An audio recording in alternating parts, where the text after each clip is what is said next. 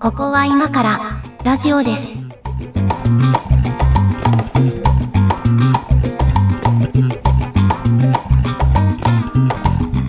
ここは今からラジオです。お相手は上書きです。よ横屋敷です。ろしくお願いします。はい、よろしくお願いします。今日はね、あのーもうこの収録している今日の今日の話をしたいんですけど、 1月の中盤ですね。はい、うんえー1月の中盤の話をしたいんですけど、今日ね、あの収録をしている今の時間は、我々の時間では、これ、あの午後なんですけど、今日の午前中にね、僕はあのー健康診断を受けに行ってまして、おお、毎年恒例の。あ毎年あの、はい健康診断を隣町にあるあの病院にねあの、予約をして行ったんですよ。うんうんで、えっとね、まあ、車で30分ぐらいのとこなんですよ、普通に行けば。なんだけど、その、その道すがらというか、その道がさ、あの、うんまあ、時間帯によっては割と混雑する道はいは。ないなのは知ってるんだけど、だから、できるだけその時間帯は避けてその道を使うようにしてんだけど、今日はその病院の予約の関係で、その来てくださいって言われた時間が朝8時半の予約だったので、あの、おー通勤時間帯ともろかぶりだなとは思ってたわけよ。そそううだねただまあ混むだろうなとは予想はしてたんだけど、でまあ、その普通に行ったら Google マップ上のあのこうナビとかでは、まあ、30分って出るぐらいのとこだからさ、距離で言うと、あまあ、まあ、1時間見とくかと、めんどいけうど、んうんで1時間前に出たわけ、7時半に出たわけ、家を、うん8時半の予約だから、で7時半に出たんだけどさ、まあね、結果ね、あのね85分ぐらいかかったんですよ、到着するうまん。でに。おお。全然かか全るね然遅刻、。全然遅刻ですよ。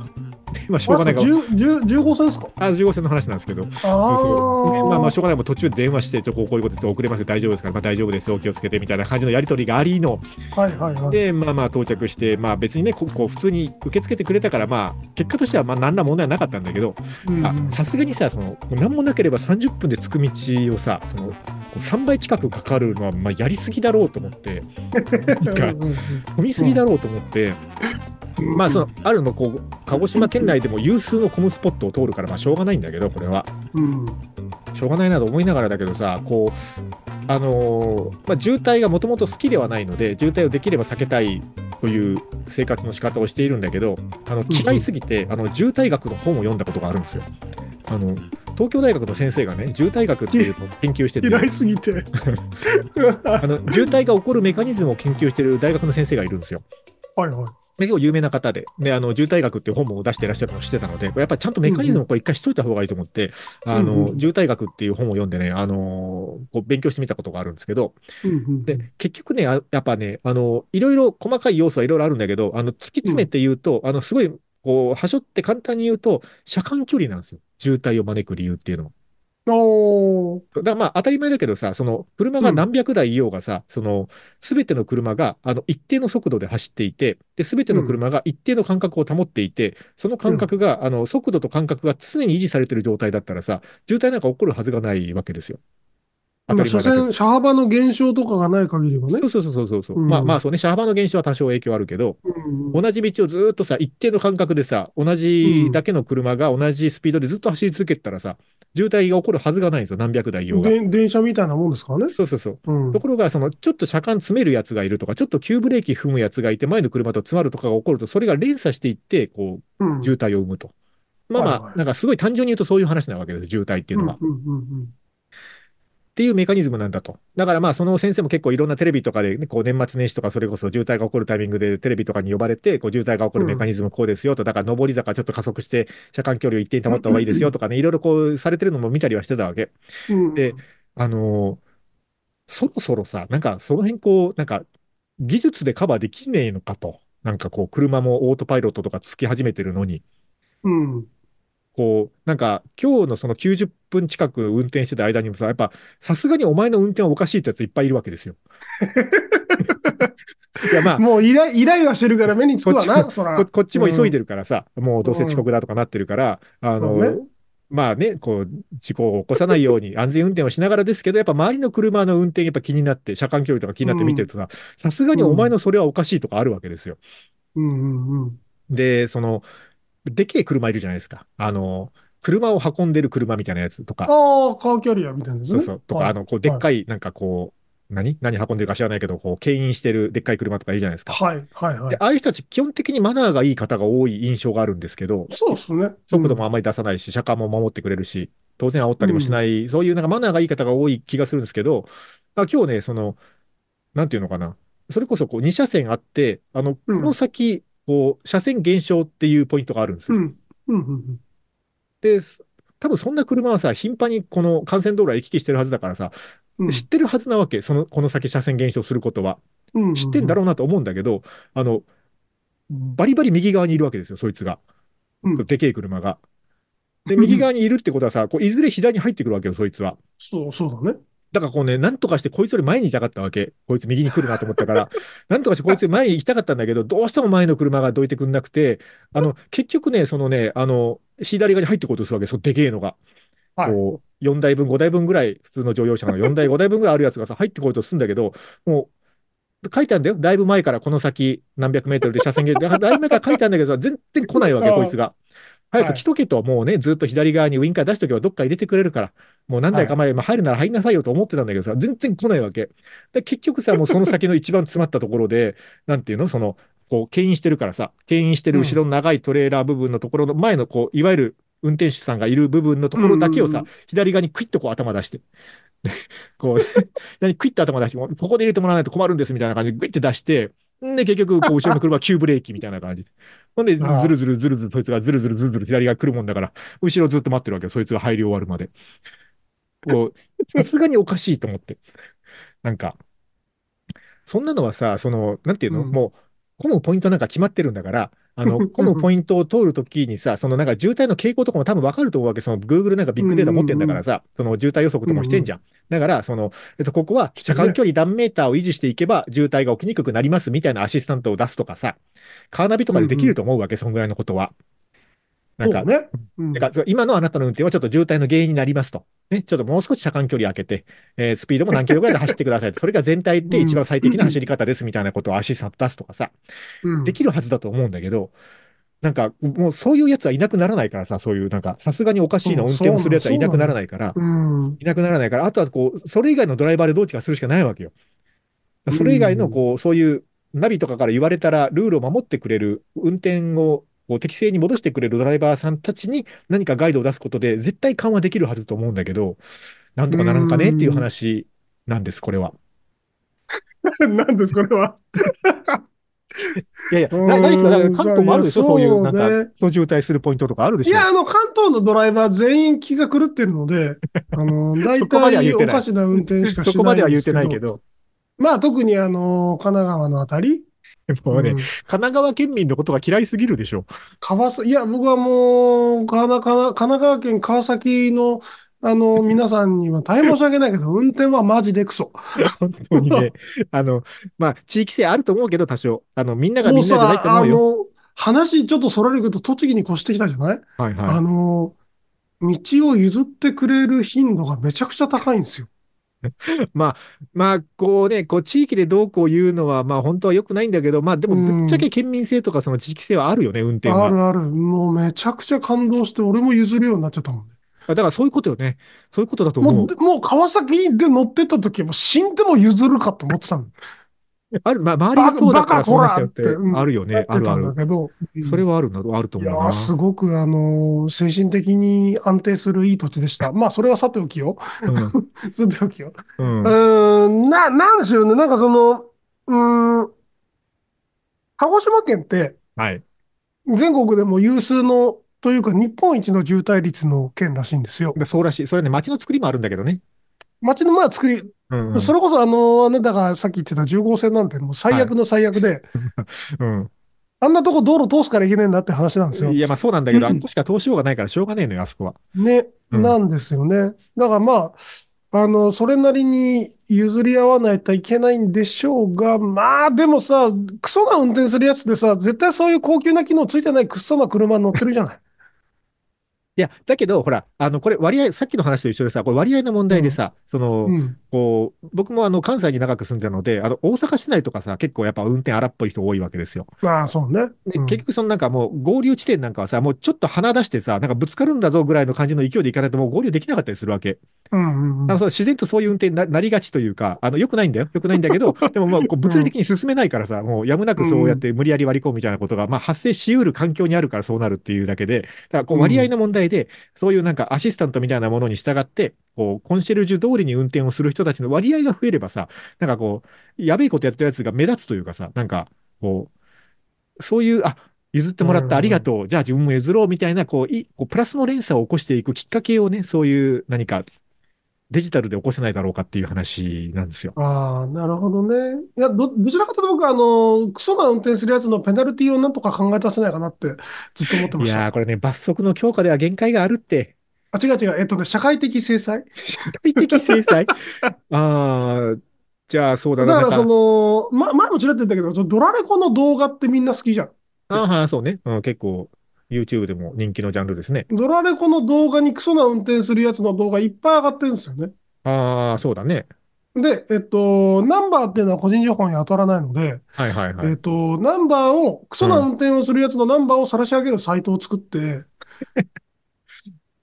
このナンバー気をつけろみたいな。いや、これはさ、だから、でもそれはだから、こう別の炎上を生みそうな気がするので、むちゃくちゃ炎上すると思う。うん、なん か、なんだろうな、もうちょっとマイルドにやるんだったらさ、こう、なんていうの、僕ね、あの、えっと、サンキューハザードっていう文化あるじゃないですか。なりますね。そうそう割り込み入入れてもらった側の時にさ、後ろの人にありがとうっつってハザードを焚くみたいな。うんあれはなんかこう、本来の使い方じゃないから、本当はダメなんだみたいな話もあるっぽいけど、うんまあでもなんかこう、そういう、ありがとうを伝えたいみたいなモチベーションがあるじゃないその、車乗ってる人同士ではいさ、はいコミュニケーション取れないから、基本的には。だからうんうんハザードか何かでこう、ありがとうみたいな。まあ、そういうのはまあいいなとは思うんですよ。何かしらコミュニケーションを取るのは。だからそれのこう、なんか、こう、もうちょっと、なんか高機能版というか、えっと、なんか、どんなのがいいかな。例えばそのナンバープレートのところに、こう、なんか光る LED みたいなのがついてて、例えばこう入れてもらった と。ね。入れてもらったときに、えっと、後ろの人に対してありがとうを言いたいわけよ、こっちとしてはね。後ろの人にありがとうを言いたいから、えっと、後ろの人にこう、いいねを送ると。例えば。はい。後ろの人にいいねを送ると。ねで逆に、こう、前にこう、ガン割り込まれて、なんかすごい急ブレーキになって、まあ危なかったと。あいつ危ねえなっていうときに、前にこう、良くないねを送ると。うん。前に良くないねを送ると。で、そのポイントが加算されていって、こう、通算プラスのやつは赤く光ってるとか、で通算マイナスのやつは青く光ってるみたいな。ランプをこう、車につけることを義務付けて、こう周りのドライバーの相互評価で、そいつのこう、なんかカラーリングが決まっていくみたいな。だかリらそアういうルタイムにってことリアルタイムに、そうで、リアルタイムに一回光るとかもあっていいと思うし、こう、いいねもらったら赤みたいな感じで、 逆がいいかな。いいねもらったら青とかにして、こう、リアルタイムに光るもあっていいと思うし、それのこう、通算ポイントが、あの、溜まっていって、こう、うん。まあ、1年間でリセットぐらいにしといてさ、なんかこう、通算ポイントが溜まっていって、通算でこう、なんか、あまりにも良くないのをもらってるやつはさ、もうなんかえらい色になってるみたいなやつを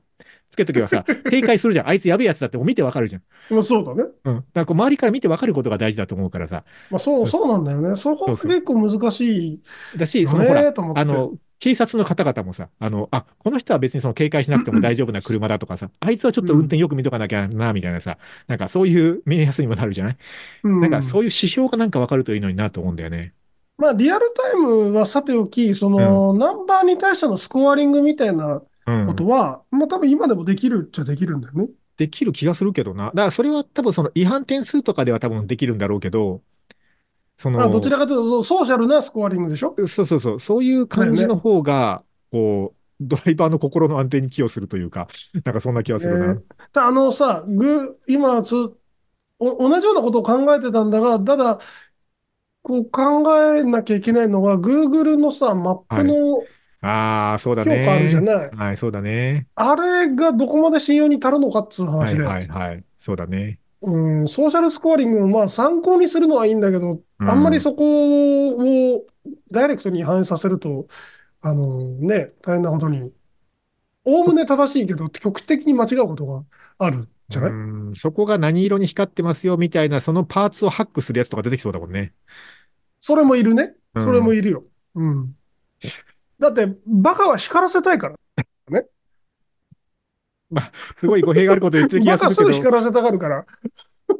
あの、下にね、うんなんかこう、えブラックライトみたいなの貼って、こう、道路がなんか青白く光ってるみたいな車いるもんね。ああ、もう本当なんか偏差値20以上はつけちゃダメですから、あれ。まあまあ、ひどいこと言ってるなとは思うけ ど、うん。あなんか、こう、いや、なんか交通渋滞ってさ、すごいこう人間のバカなところだなと思うわけ。うん。こう、ほら、ちょっとでも車間距離を詰めて前に行った方が早く目的地に到着するんじゃないかっていう、こうんう、なんか判断を誤ってるじゃん、そこで。そうそんなね。わけないんだから。でむしろそれが渋あた新たな渋滞の原因になってるみたいな、なんか人間のバカなところだなっうんうて、これすごいメカニズムを知れば知るほど思うから、だだからそこ、はさ、なんかこう、バカな判断をしない、コンピューターに判断してほしいところというか、うんうん。別に混雑しないとこだったらあなたの好きなスピードで走ればいいけど、ここは今渋滞ゾーンですと。だからあなたがちょっとでも前に行こうみたいなは、こう走り方をすることによって、あなたも早くつけないし、周りの人も迷惑っていうことをさ、ちゃんと教えてあげるべきだと思うんだよね。いや、もうおっしゃる通りですよ。 おっしゃる通りですよ。だからあと、あおとっしゃさ、るだ通りから、最後の、最後の問題は、最後の問題は、その、バカにわかる通り、バカにわかるように説明したところで、バカは説明を聞いてないっていうところをどうするそうそうそかっうなてんいでう、す。そうなんです。最後のその問題だけ。けだけが残るよね、これはね。バカはずっとバカなんだよね、でも。やっぱ、あれじゃないですか、その、その説明を聞けないレベルのやつには免許を渡さないんじゃないかと思う。そう、そうなんですよ。そうなるんですよ。最後は。でも、バカにも運転をできる権利はあったりして、いや、だからさ、交通渋滞による経済的損失とかをちゃんと数値化してさ、なん か、そいつに免許を渡すことと、ちゃんと天秤にかけるべきだよね。と思うんだだよから、あな。いのね、人権論争に発展しそう。や、でも、免許制になってるっていうことはさ、やっぱりこう、一定の水準をクリアした人にしか免許を渡してはいけないという、こう、なんか、そこの合意は取れてるわけじゃない。で一定の水準の線引きに対してそ、それは違憲か合憲かっていう話になるじゃない。そうだけ ど、そうだけで、ど、そこの、まあうんそこの線がさ、結構ファジーで、うんあの、人の話を聞かないみたいな、なんかその、すごくセンシティブな部分じゃないそれって。まあ、な人のの話は聞けよとは思うけどな、それ は。それは聞けよと思うけいや、どほねんと、ほんとそうなんだよ。うん大体ね、車乗ってそういうことする人って人の話聞かないんだよね、あれね。なんだろうね、あの、ほら、こう、普段、車に乗ってない状態で会うと、別に普通の穏やかな人に感じてもさ、なんか、ハンドル握ると表現する人いるよね。ねあれはなんか、なんかその人の本質的な部分があらわになっちゃうのかな、車に乗ると。わかんないけど。本質的に、まあ、どっちも本質なんでしょうけど、多面体なので、まあ、その、えっと、車に乗ってる時だけ出てくる面と、うん車に乗ってない時に出てくる面があって、見えやすいっていう話だと思うんですけど、なんかその、そんなに乖離があるんだみたいなところにびっくりするようんね。そうね、そういう、そこのギャップに驚くことありますけどうねん。驚くよね。いや、まあ、今日はととにかく渋滞をなんとかしたいっていう、まあ、今日、今 日の話だったんですけど、まあ、ちょちょっと一曲かけて後半に行きましょう か。では、何、何かお願いしますえ。ーっと、じゃあ、ジャミロクワイで Can Heat。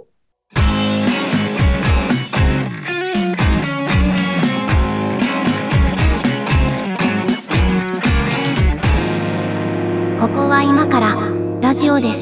懐かしいやつ来ましたね。車に乗ってで聞きたい感じですよああ、ね。なるほどね。あ、そういう感じか。うんあーじゃあ、ちょっと後半それにしましょう。えーっとね、そうだね。うん。あのーさっきあの、鹿児島県が一番渋滞がひどい土地だって言いましたけど、はい。あのー 僕、鹿児島の大学に通ってて、あーはいはい。あのー心理学科だったんですね。あ、心理学科正だった確には、正確には教育学科なんですけど、教育学部の心理学の専修だったんですよ。あーはいはいはい。で、あのーまあ、心理学にもいろいろジャンルがあって、うん。なんかその教育心理、まあ、もうメインは教育心理学なんですけどう、ん、うん。えっと、僕専攻してたのは社会心理学で、うん、うん。で、あと、なんか結構うちのその大学でユニークだったのは交通心理学っていうのがあったんですよ。おー面白い。うん、うん。交通心理学を専攻、専門にする人たちが教育学部の心理学科にいたんですよ。ええー、そうなん だね。なんでそこにいたたんだろだ、うそね、の、あうんなんでかというと、あの、あれなんです。その渋滞がひどいからなんです。ああ、そうか。だからそこを知り交たい通っていう状況が、そう、交通状況が劣悪なんで、えーえーあの、研究する人がいて、うんうん。で、いたんですけど、なんか結構いろんな取り組みをしてるらしいんですよ。いろんな取り例組えみ。ば、うんうん、あの、道路脇の、うんなんかよくわかんない縞模様とかあるじゃない。あはいはいはい。なんか心理的にちょっと減速したくなるみたいな、そういうしやつ。たくなるとか、はいはいなんか渋滞のポイントで、はいなんはいか。その、看板の入っか配置感覚をどうするとか、はいはい。なんかそういうアプローチをうん、やるにはやってるらしいんですよね。うーん、まあ、わかるよ。まあでも、も、でうんもあれって、うんその効果があるかどうかっていうと、うんまあその、なんだ、話をちゃんと聞く人たちに効果があるだけであそうっなのて、よ。そうなのよ。そうなっちゃ話う をのよ。聞かない人にはうん効果ないんですよね。見てないから。結局ね、ピラミッドの上半分に対してのアプローチになっちゃうんだよね。そう、そう、そうなんですよ。なんか、なかなか難しい学問だなと思って。そうか。うんまあ、だからそういう心理学的アプローチみたいなものも、まあもちろん効果はあると思うんだけど、なんだろう、まあ、やっぱこう、究極的にはもう人に運転させないような気はするね。まあ、早く自動運転がベースになってもらって、こう、自分の腕で、自分の体で運転をするってのはもうレジャーになるべきだと思うな。うん。まあそれが一番うん。丸いというか、うん。そこを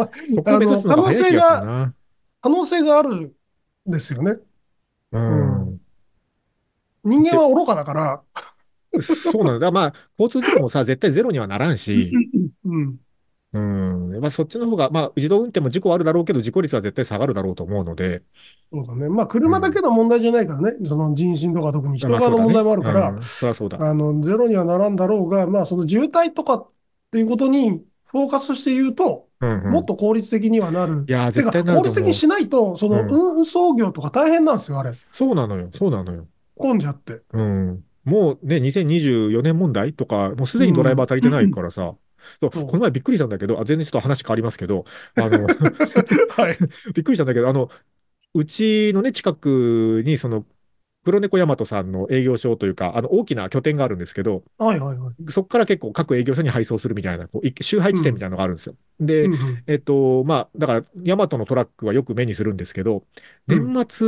ね、もう12月に入ったぐらいだからだったかな、その、めちゃくちゃ荷物が増えたんでしょうね。まあ、その時期増えるのはわかるんまだあ、けど。増えるよね、年末は。うんでもとにかくドライバーさんが足りないと、ドライバーも車も足りないと、えーうん言って、なんかその求人とかもいっぱい出てるのを目にしたんですけど、あのね、そのヤマトのドライバーさんが、あの、トヨタレンタカーの車に乗って配ってたの。ええだからもう多分その、もう普段使ってるあのヤマトのトラックではもう足りないんでしょうね。だからもう長期リースみたいな感じで、もうこの1ヶ月貸してくれぐらいの感じなんだと思うんだけど、うちの近所の配送はね、そのずっとなんかトヨタレンタカーのトラックずっと回ってないと思ってたの。なんか引っ越しかなと思ってたんだけど、よくよく見たらね、その中からヤマトのドライバーさん出てきて、その荷物配って回ってんのよ。ええだからもう車そんだけ足りてねえんだなと思って、車すら足りてねえな。ああ、なるそほどね。もうそんな状況になってるんでね、こう物流はもう本当に限界に近いというか、限界を超えてんじゃないかなと思うんですよね。なんかあのアマゾンなんかはね、知らん一般人の人は配りますよね。あそうえっと、なんだっけ、えっと、デリバリー、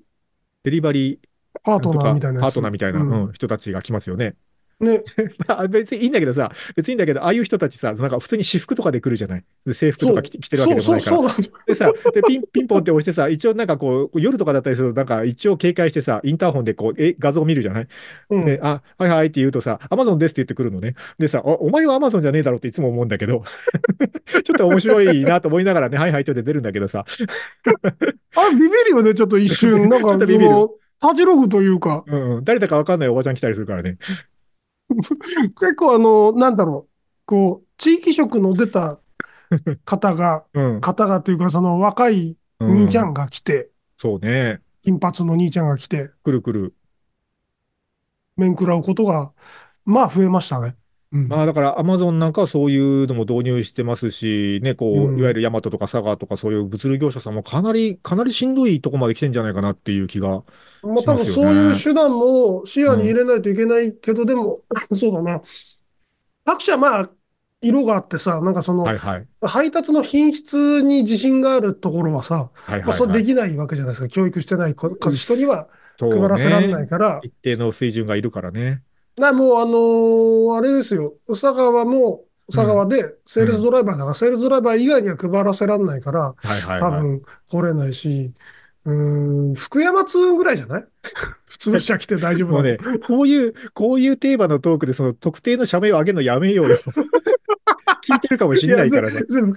屈の人は運転は上手よ。 どちらかと運いうと。転は上手よ。えーだから基本的に物流業者さん、皆さん運転上手よ、基本的に。うん。いや、だから、あの、個人のトラックだな。どちらかというと、まあやばいのは。そうねまあ、こう、品質にばらつきがあるのはってことだね。あ上もいるけそうそう上もいるけど下もいるっていう意味ではね。それはそうだね。高速で煽ってくるのは在、大体個人のトラックだも んな。いや、だから、なそうね。でも、こうさ、物流って本当にこう、我々の今の生活をこう、そこで支えてくれてるというかさ、そうだね。下支えしてるもんね。本当に大切な仕組みだと思うからさ、だから、なんていうのかな、こう、自動運転とかが普及する前にできることとしては、その物流ドライバーさんとかを阻害する運転をするやつの罰則金とかをもっと上げた方がいいと思うよ。うん。ああ、そうだね。うん。あのーこ公共であると。そうそう、もうこれはもう公共財公だと共。インフラであると。公共インンフラに対する罪をもっと重くした方がいいと思うんだよね。フラ。それはそうかもしれない。そいつの前には絶対割り込んではいけないとかさ、なんうかん、そんぐらいしてあげないとね、あれがなんかト滞ラることによっての影響トラ大ッきクい専よね。用車線作るとかっていう話あったよね。あ、まああったけど、だからあれ、やっぱ難しいのはこれ波があるからじゃないですか。こう常時このぐらいの量が走ってるとかだったらさ、いいんだけど、こうここスカスカじゃねえかって言われてしまう時間帯ができてしまうとあか、あーまあ、あの、ってだいうのかはあらると思うな。トラックが走りがちなところだけでしょうね。そういうのって多分。うん、そうね。そう、だから、こう、そう物理拠点間とか、拠点なんか間とかね。うん、う、うんんそういうことになる羽か田な。の周りとかでしょ。多分。ああ、そうね。そうそう。うん。どこだっけえっと、宇部市かな山口県の宇部市とかはなんか、その、企業がもう道路作ったとこあるよね。なんかセメントかなんか運ぶのにもう大量にトラックが毎日行き来するから、あの、そこだけは滞らないように専用道路を作ったみたいな会社あるよね。宇部興産かなんほうか。ほうほうほうほう。なんかもうそんなことになっていくよね、きっと。鳥山明道路みたいな話ですね。山際道路ってなんす かどう、あんな愛知県だかで、はあは空港から鳥山明さん家の、あ。はあ。あの近くまでうん。高速通したんですよね。ええ、そうなの鳥山明さん、血まで高速通ってんの高額納税者の鳥山明さん家にね。はあ、はあ。そりゃ高額の出したでしょうけども。なんかそんな話を昔聞いたこことがある。えーだから我々一般庶民ができることは、その物流ドライバーさんの邪魔をしないことと、あうと、んだから再配達を減らさなきゃいけないから、まあできるだけ宅配ボックスとか使うんだけど、あの、うん。この前ね、あの、荷物を発送することがあって、僕大体コンビニうかんうん営業所かに持ち込みをするんですけど、はいはい。なんかその年末でコンビニも混んでたわけ、すごく。うん。で、あなんかあるのはしてたんだけど、一回使ってみようと思って、あの、うんえっとね、黒猫ヤマトの、なんて言うんだっけな、なんか、プドーみたいな名前の、なんか宅配あロあ、プド。ロはいッカはーい。みたいなやつがあるのよ。で、あメれル、カリの発送に便利なやつね。そうそうそう、受け取りもできるけど、発送もできますって書いてあるなと思って、受け取りは使ったことあったのよ。武道を一回指定してみて、いや使い勝手を見てみたくて、あの受け取ったこ新としいは、もん好きだな。そうそう そ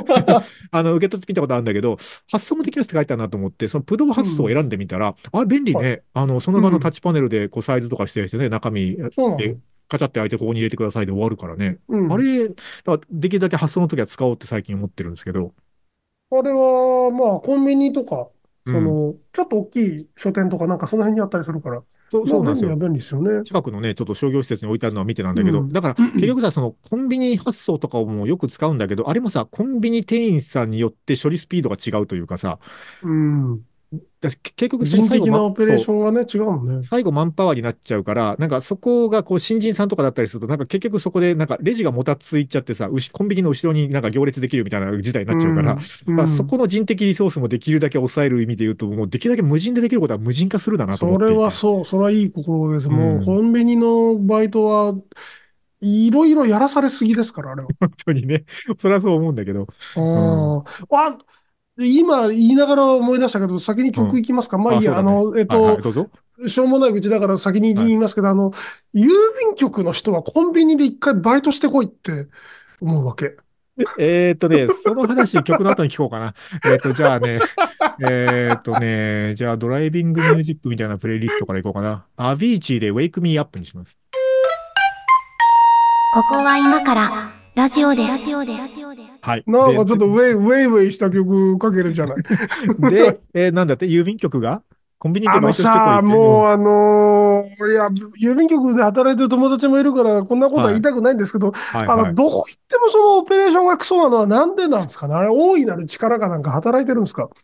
多分ね、その、こう、いろいろ頑張ってるんだと思うんだけど、いろいろ頑張ってるんだと思うんだけど、そのなんか DX とか、その、うん業務効率化みたいなことの、あの、導入具合が中途半端だからだと思うんですよ。なんか中途半端に紙が生き残ってたり、中途半端にこうんう印鑑決済が生き残ってたり、なんかそういう承認プロセスとかがアナログだったり、なんかそこがこう不完全だからなんじゃないかなってあれは思って見てる。なんか、いや、あのね、うーんとそういうことね、じゃないのそういうことじなゃなんいか、な、なんま、内側の要因としてはきっとあるんですよね。うんうんなんですけど、えっと、僕が行く郵便局、郵便局、大体、その、窓口の人が、うんうんあの、まあ、誤解を恐れず言うと、とろいんですよね。それは、その、俗人的な問題ではなく、いや、俗人的な問題の、んに問題のある人が多い。うーん、どうだろうな。大体低く、なんか、もう、あの、僕は郵便局の窓口業務の素人なんですけど、はい僕から見ても、はいあの、切手がどの棚に入ってるか毎回見ないとわからないっていう、そう、そいつはさ、それはそいつの問題でし ょ。それはそいつの問題だよ、いや 絶、そ対。のレベルの、そのレベルの局員にしか当たったことないのよ。えうちの近所の郵便局もっとチャカチャカしてるよ。なんか、よく使ういけど。や、もうそれ本当ね、当たりの郵便局でめすちゃよ。めちゃめちゃテキパキした店員さんいるけどな。なんかもうね、それはそいつの問題でしょ。いや、大田区でもそうだったし、大田区でもそうだったし、栃木越してきてもそうだいし、や、多分ね、それはね、都会だからだよ。あの、なぜかというと、あの、都会は、その、し職業の選択肢がたくさんあるから、あの、うん郵便局を選ぶ人が相対的に少ないんだよ。だって、どう聞いても大変そうだもん、郵便局の業務。いや、本当、多分ね、いそれろいだからね、ろ、職業の、なんていうのか、これだから職業の上下みたいな話をすると、すごい語弊があるし、差別的に聞こえたら申し訳ないんだけど、申し訳ないんだけど、なんか、うん田舎に行くほど、郵便局って、なんか、ちゃんとした職場イメージあるのよ。なんか、銀行とかもそうだけど、あー銀行、はいはいはいはい郵便局、公務員みたいな、なんまかあ、そういう。昔、昔公、公務員だったからねそう。そう、そういうラインナップとして、なんか郵便局、就職先としてもさ、なんかちゃんとしてる感があるというか、だからうん、比較的ちゃんとした人がいる理由の一つになってる気がする。でも一方であ、ー都市部に行けば行くほど職業の選択肢が多いもんだから、なんか特に若者は、できるだけこう、大変な職場を避けたいみたいな、もっと華々しい仕事がしたいみたいなことも、とこも言うしねきっととねかもありしね、うんそうそうそうう。んだから、そういう、なんか人材の差が出てるのではという仮説い。や、でもね、この辺は田舎ですよ。 栃木県全然田舎ですよ。そうかなうん、もう、あの、だから、窓口に来る人も全員老人で、なんかあのまあーそんなこともねえだろうけどな。そこで、そんなこともねえんじゃないもうそこで、ああでもね、こうでもうね、んやるわけですよ。ああのーいや、あの、娘がね、こう、これ、これ、こうしようってい、しろって言うんだけど、私はこう思うの、でもね、こうしないといけないから、みたいなこと、ずっと喋ってる、はいはいあの、ババアと、あとなんかその、どんくさい局員が、なんかもうコントみたいなことずっとしてるわけ。いやいや年ある末よあるのこの忙しい時に、だからあるあイるンクジェットじゃないから、この紙は、インクジェットじゃないから、あの、プリンター使えないんですと、いはいや、でもはいはいレーザーなら使えるって聞いたけど、いや、でもレだ、だ、ダメなんですよって、みたいなあこるとよあるをようんずっとやってるわけ。いや、俺は、あるようん俺はそのなんか、レターパックを2枚買いたいだけなんだけど、いや、だからさ、あの俺、 そうなんだよ。だからね、僕ね、郵便局不思議だなと思うのはさ、その、そういうニーズあるじゃん。あの、結局窓口に行かなきゃいけない理由ってさ、なんうか、ん我々ぐらいの感じからすると、そんなに多くないのが、切手を買うとかさ、レターパックそを買うそううとそうかそさ、う。だそういうことしかないじゃん、基本的には。はい。そそうのなんです。あとなんかこう、窓口でその重さ測ってもらって、えー切手の分、り金額払って出したいとか、切手を手元になかった時とか、そういう時じゃない。だからそれってさ、そこ自動化できるじゃんって思うわけ。自動販売機置いとそけう、よとそう思なうのよ、そうなのよ、そうなのよ。僕は。で、そのさ、なんかこう、ま、孫にどうこう何か送りたいとか、孫の口座になんとかみたいな、こう、個別相談が必要な案件は、それは窓口がいるから、それはそれでうん人が対応すべべきなんだけど、その、レターパック2枚くださいをさ、自動販売機でできるはずなのよ。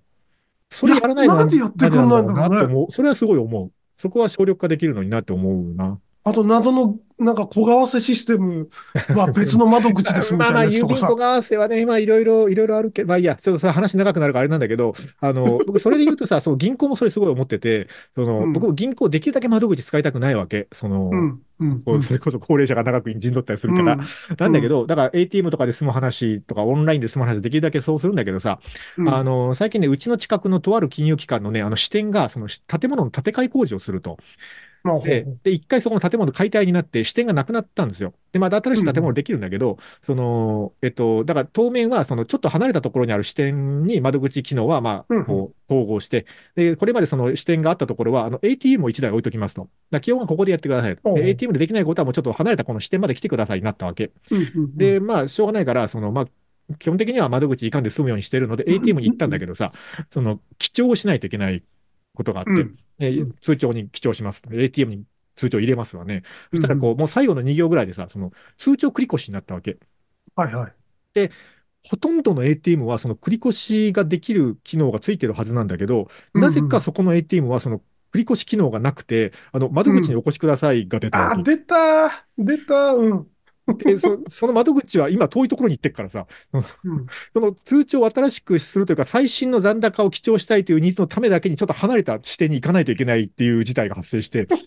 そこはさ、そのために置いた ATM だったら、その、こう、通帳繰り越し対応でしきたやつ置いとでけよってきいう。るやつを置いとけよっていうことがあって、なんなるほどか、な。なんかね、そのもどかしさというかさ、なんかね、そういうことあるよね。自動化で通きると帳ころ記帳のさ、その、繰り越しなんてさ、その、お前らの都合やん。そその、そのページ数がこの何ページになってるのはね、そう、お前らの都合でなんで俺が窓口に出向かなあかんねんってなるじゃん。横にあるならよ、その ATM の横にお姉ちゃんがいるんだったら、ちょっとごめんなさい、これ、記帳お願いします。で、いいけどさ、うん、離れてるとこに行かなきゃ、車で15分ぐらいかかるから。ねってい思ったんだよ。やー、もうぶち切れですよ。ぶち切れ案件ですよ。いや、まあそこまでは言いませんけど、穏やかに行きましたけどね。だから ね、もう、もうこれだけどこの会社も人手不足言うてる世の中はね、もう自動化できるものをできるだけ自動化して、その自動化できそうるだよね話で済む人はできるだけ自動化の世界で生きていくしかないと思うけどね。今日日、オナホでもさ、自動販売機で売ってんだからさ、何の用言ってんのそういう、一体何の話をしてんの、天下の話です、天下の話。うそんなもん、一体何の話をなしんてのか、自動販売せえっちゅう話ですよ。だダメなのかねあのー、レターパックとか切手を自動販売機で売った。なんかでもありそうだな。郵便な法んとか、かあなんかで。そう、そう、ありそうなのよ。で、なんかありそうだななんで、なんでダメなのかをちゃんと議論しなさいって、思うわあのけ。えっと、ほら、この前ちょっとツイッターじゃない、X で、なんかそれ話題になったな。えっと、コンビニで切手を売ってるけど、うん。えっと、そのおばあちゃんが、この封筒は切手いくらですかって聞くことに対しては答えられないみたいなのが、なんかあ、このそうなん前、だ。みへえ見てます。なんかね、それでこの前バズってて、えっと、うん。結局ほら、コンビニってさ、よく使うやつが置いてないから、えっと、うん今だと62円と84円かな ?63 円と84円かな、はあがきのまやつたと上切が手のる、また上がるんでますた上がるらしいねけ。ど、うん、らしいけど、その、要は、その2種類しか置いてないんだって、もともと、うんうん。基本的には。で、えっと、だこれはその、80いくらだ、何円でしたっけみたいなおばあちゃんが来たと、その、うん。見てたら。で、来て、で、なんか、郵便法かなんか、そう、法律で縛りがあって、その、コンビニはあくまで郵便局の管理のもと、その、販売を代行する業務はできるけど、その、この郵便物はいくらですということを言うことは、その、法律違反になると。郵便法違反になると。だから、その、はあもうもう84円なんだけど、どう見ても。84円なんだけど、うんこれはいくらだったっけなって言われたことには答えられないと。答えられないけど、うちで売ってる切手はこれです、みたいなのとか、周りのお客さんが、あ、それ84円じゃないみたいな、なんか雰囲 気でな結果なんとかなったみたいな。なんか、その、よくわからない法律の壁がコンビニにはあるんだっていう、なんかね、この前それがツイッターでバズってて、の見たんですけど、もしかしたら、その、そう、郵便事業法みたいな法律で、その、ちゃんと対面で販売しなければいけないみたいな何かがあるような気はするが、だとしたら、今、国会がやるべき改正の一つですよね、これはね。 そうだよね。ここの規制緩和をやるべきですよね。いやー、頭悪いって。で、なんなら通販で売ってもうほしいもん、レターパックとか、ある程度ストック欲しいから。でしょでしょだよね。うん。まあなんかもう金券屋にしか売ってないじゃん、あれ。そうね、だから、金券屋に買いに行く方が話早いわとか、まだあるよ金ね券。、金券扱いなんじゃん金券、金券は自動販売機では売ってはダメなのかまあ、ダメか、見ないもんね。そんな見たことないな、見ない確かによ。ね。多分金券、切手とか、その小切手みたいな金券扱いにななんるでかダらメ売なっんちだゃダろうメねみ。たいな。あ、でもマネロンとかに使われるのかな。まあ金券で扱ってるってことはロンダリングできるもんね。だから、こう、み見つかってはいけないお金を持ってる人が自動販売機で切手とかレターパックを大量に買って、金券屋に持ち込むみたいなマネロンができてしまうってことか。まあその、なんかさ、その西牟田の店頭で売れとは言わんのよ。なんかその、 はいはい郵便局の中に置けっていう話なんで、あ、そうだね。お前らが見見てる監、監視している限りにおいては売っていいでしょうってあれじゃないだから、あの、思うほんだらよ、ね。あの、セルフのガソリンスタンド方式にしてさ、その買いたい人がさ、レターパックって押して、あの、お金入れたら、あ郵便局の人にこう ボタンポチって表示が出て、ボタンポチって押したら出てくるっていうさ、郵便局の管理下で売ってることにすればいいんじゃないそれはそれでアホだなって思うけ ど、あでもそのあの法律法律をうまくこうクリアする方法です。ガソ、ガソリンはさ、危ないからしょうがないじゃん。うんいや、だからマネマ間ネ違ってロン、絶対マネロンの危険がある から。こんな人が来たなっていうのを見てね。レターパックでマネロンする人に賢い人はいないから、なんいや、だだかろら全然いいよ。だからすべて、そのやりとりすべて録画しておいてもらっていいからさ、こちらは別う。に。ねえ。全然いいと思うけどいや、な。い本当そうなの。国内に置けない理由は何なんだって聞いてみたいですよね。や、でもなんかそれちょっと面白いな。調べてみたら、なんかそういう法律の縛りがありそう、よくわからん。根拠法令があるのかうね。ん。ないってことは多分なんかあるんだろうね。まあそうですでね。きそうだまあけどない。特に縛りがないなら分かってるなっていう感じだよね。 そうだ分かねってんのお前らってい う。ちゃんと仕事せえよっていう感じがあるよねちゃんと仕事せえよっていう。んいやーでも本当ね、人手不足深刻だからね、もう、なんだっけ、今日渋滞の話からわけわからんところになったけど、もう、とにか そうくだ。自動化できるものをすべて自動化早くしてくれって思う話でしたね、いや今日はね。本当だうね、んそうだね。うん。なんだ、はい何を自動化すればいいんだあとは。なんだろうね、自動化できそうだけどされてないもの。いやもうだから、基本的にその窓口対応みたいなやつだよね、今。今、窓口。まあ人が、人が無駄にいる借り出されて無駄にいるるところは。何がしかだよね。レジ餅はつきとかもしなくていいんだから、今は。うんレジとか、まあ、だいぶセルフレジ化されてきてるじゃない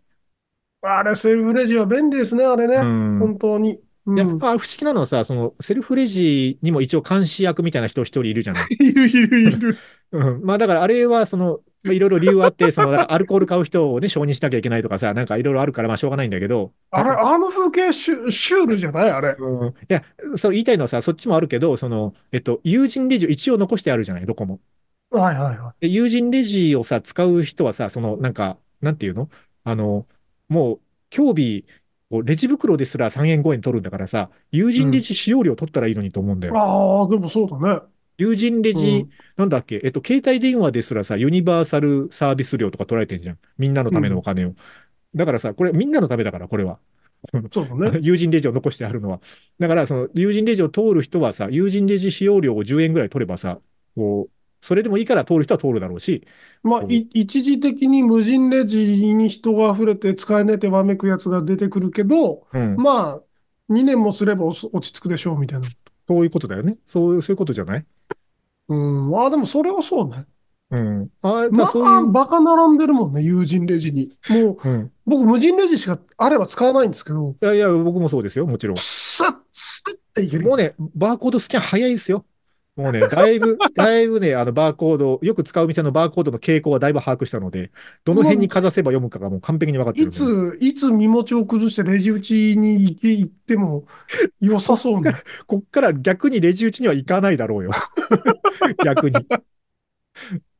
や、でも、 でもほら、ねやっぱ機械はね、その辺はこう癖があるからさ、機械の特性を理解してね、あまあねうん、早い。だけど、めちゃくちゃ友人早いに人いるじゃん、あれ。いる。めちゃくちゃ早い人いる。新速のおばちゃんっていう、俺ら呼んでたやおばちゃんがいて、あの、ドンキはいはいはいに、川崎のドンキに。川崎のドンキみたいな。新速のおばちゃんはめちゃくちゃ早いのよ。なんかもう見見てないのよ、商品を。見てないけど、ピッて音はするのよ。いやでもやっぱやっぱドンやっぱそこはさなんていうのドンキの客層的にさこうレジをたまらせると怒る兄ちゃんとかいそうじゃんに、あのね、川崎はね、老人ばっかりです。偏見がすごい偏見がすごいなだからねなんかレジの人の特殊スキルってすげえなと思うけどその今最近は多分あんまないと思うけど、昔のレジはさやっぱそのバーコード読み取りの精度もさ良くないからさそのなんかくちゃくちゃになってて読めないバーコードなんかこうあ玉ねぎとかについてるやつさなんかはいはい読めないやつがさ、なかなか解いても取らないときにさ、あの、こう、はい玉ねぎの番号ピチッと伸ばしてさ、その番号を手打ちするじゃん。あれがめちゃめちゃ早いおばちゃんがいるのよ。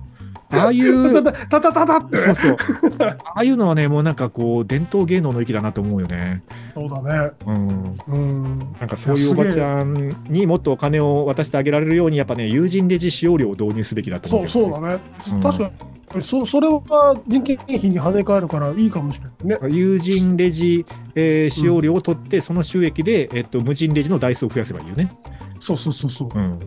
もしくはそのおばちゃんの手当てに、手当てにしてあげ手当ればいてい。をアップっていう。いうことにしてあげればいい。だから、だからさ、あれもさ、その友人レジ使用料を取るんだったらさ、友人レジ使用料をさ、あの、たくさん稼ぐおばちゃんがさ、そんだけたくさん数をさばいたっていうことだからさ、そこを具合制にしてあげればいいよね。そうだね。そのおばちゃんとさ、その5人しかさばかないおばちゃんと10人さばくおばちゃんがさ、やっぱ手当てが違ってしかるべきだよね。シューティングスターと呼ばれてるおばちゃん、高速で裁くおばちゃんはめちゃくちゃ稼ぎがいいみたいな。そうそうそう。ウーバーと一緒でさ、たくさん運んだ件数 多いやつはやっぱたくさん稼ぐからさ、こういうことにしてあげないと、やっぱ伝統芸能を身につけたおばちゃんのね、評価がね、他の人と一緒ではかわいそうだよおおばね。ちゃんの身なりがめっちゃ良くなっていくっ ていう。レジ打ちが早いがゆえに。なんでしょうね。あの、何を自動化したらいいかを考えるか一回やりましょうか、じゃあ、あのそのう ち。はいなんかスポーツになりそうだね、もう突き詰めるとね。うん、なんか多分最後までちょっとは残ると思うんだよ、そのラストワンマイルの配達とかさ、そういうこはういはどいうはいしてもはい必要な友人レジとかさ、最後ちょこっと残る部分のさ、なんかそういう特殊技能みたいなものに対する評価がもっと上がるといいなと思いますけどね。そうだね。う。うんんはい、ということで、今日はなんとかして渋滞を避けたいという話でした。全然話して全 な然いな。渋滞の 話前半だけだったな最初しかしてないけど。はい、ということで。で、えっと、皆さんが友人化が、えー必要ないんじゃないか、無人化できるんじゃないかと思うものをぜひメッセージで送ってください。ということで、うん今日も、えーまあ、コメントなどは、えー番組の公式サイト、Twitter のコメント、ハッシュタグ、そして YouTube のコメント欄とか、チャンネル登録もよろしくお願いします。今日もありがとうございました。明日。